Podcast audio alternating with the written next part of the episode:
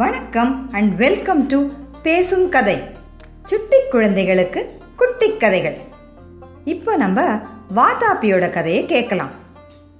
ரொம்ப காலத்துக்கு முன்னாடி ஒரு அடர்ந்த காட்டில் ரெண்டு ராட்சச சகோதரர்கள் வாழ்ந்துட்டு வந்தாங்க. வாதாபி இல்வலன். இவங்களுக்கு சில ஸ்பெஷல் சக்திகள் இருந்தது. அதாவது வாதாப்பி நான் நினச்ச போது நினச்ச மிருகத்தோட உருவத்தை எடுக்க முடியும். இல்வலனுக்கு ஒரு ஸ்பெஷல் மந்திரம் தெரிஞ்சிருந்தது. அந்த மந்திரத்தை சொன்ன உடனே வாத்தாப்பியை எவ்வளோ துண்டு துண்டாக வெட்டியிருந்தாலும் அந்த துண்டுகள்லாம் ஒன்றா சேர்ந்து திருப்பி வாத்தாப்பி உயிரோட வந்துடுவான் இந்த மாதிரி ஸ்பெஷல் சக்திகள் அவங்களுக்கு இருந்தது. நம்மக்கிட்ட ஏதாவது ஒரு ஸ்பெஷல் சக்தி இருந்தால் அதை வச்சு மற்றவங்களுக்கு ஏதாவது ஹெல்ப் பண்ணும். ஆனால் இவங்க அப்படி நினைக்கல. இவங்க என்ன பண்ணாங்க தெரியுமா?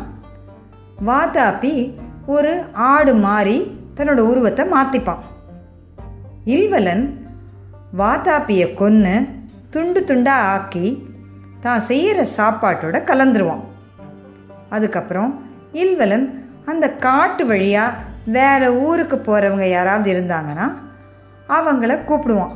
ஐயா இன்னைக்கு எங்கள் வீட்டில் வந்து சாப்பிடுங்க நான் அன்னதானம் பண்ணுறேன்னு சொல்லுவான். இவங்கள பற்றி தெரியாதவங்க சரின்னு சொல்லி சாப்பிட்றதுக்கு வருவாங்க. எல்லாருக்கும் உட்கார வச்சு சாப்பாடு போடுவான். சாப்பிட்டு முடித்த உடனே இல்வலன் அந்த மந்திரத்தை சொல்லி வாத்தாப்பி வெளியே வான்னு சொல்லுவான்.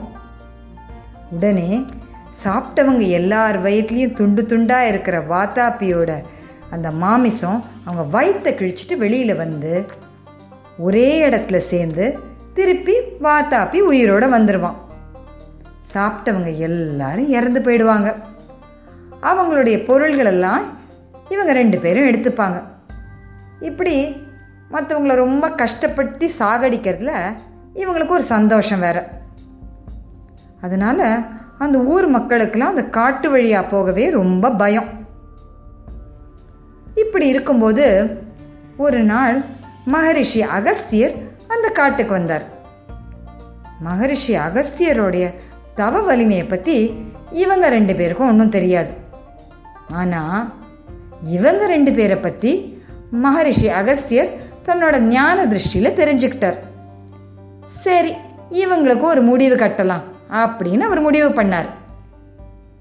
ஆஸ் யூஷுவல் இல்வலன் வாத்தாப்பியை சமைச்சிட்டு அகஸ்தியரை போய் கூப்பிட்டான். முனிவரே நீங்கள் எங்கள் வீட்டில் வந்து இன்னைக்கு சாப்பிடணும் அப்படின்னு கூப்பிட்டான். சரிப்பா அப்படின்னு சொல்லி அகஸ்தியரும் வந்தார். சாப்பாடு போட்டான். அகஸ்தியரும் சாப்பிட்டார். சாப்பிட்ட உடனே இல்வலன் தனக்கு தெரிஞ்ச மந்திரத்தை சொல்லி வாதாபி வெளியே கூப்பிட போகிறான் அந்த சமயத்தில் அகஸ்தியர் அவரோட வயிற்றை லைட்டாக தடவி கொடுத்து வாத்தாப்பி ஜீரணமாயிடு அப்படின்னு மெதுவாக சொன்னார். இவன் மந்திரத்தை சொல்லி முடிச்சு வாத்தாப்பி வெளியே வான்னு கூப்பிட்டா வாத்தாப்பி வெளியில் வரல. அடடா மந்திரம் தப்பாக சொல்லிட்டோமோ? அப்படின்னு சொல்லி திருப்பி சொன்னான்.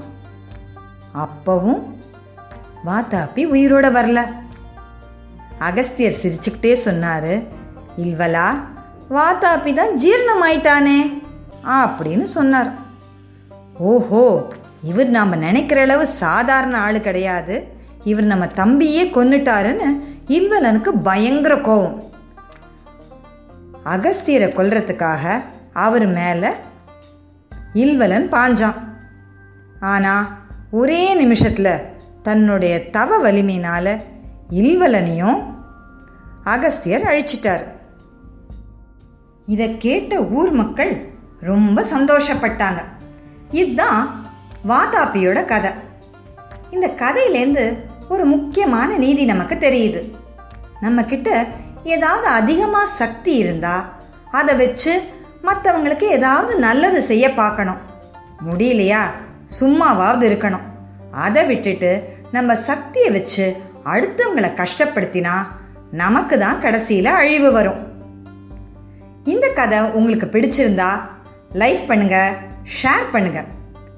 இந்த மாதிரி இன்னும் பல சுவாரஸ்யமான கதைகளை கேட்க பேசும் கதை யூடியூப் சேனலுக்கு சப்ஸ்கிரைப் பண்ணுங்க. நன்றி வணக்கம்.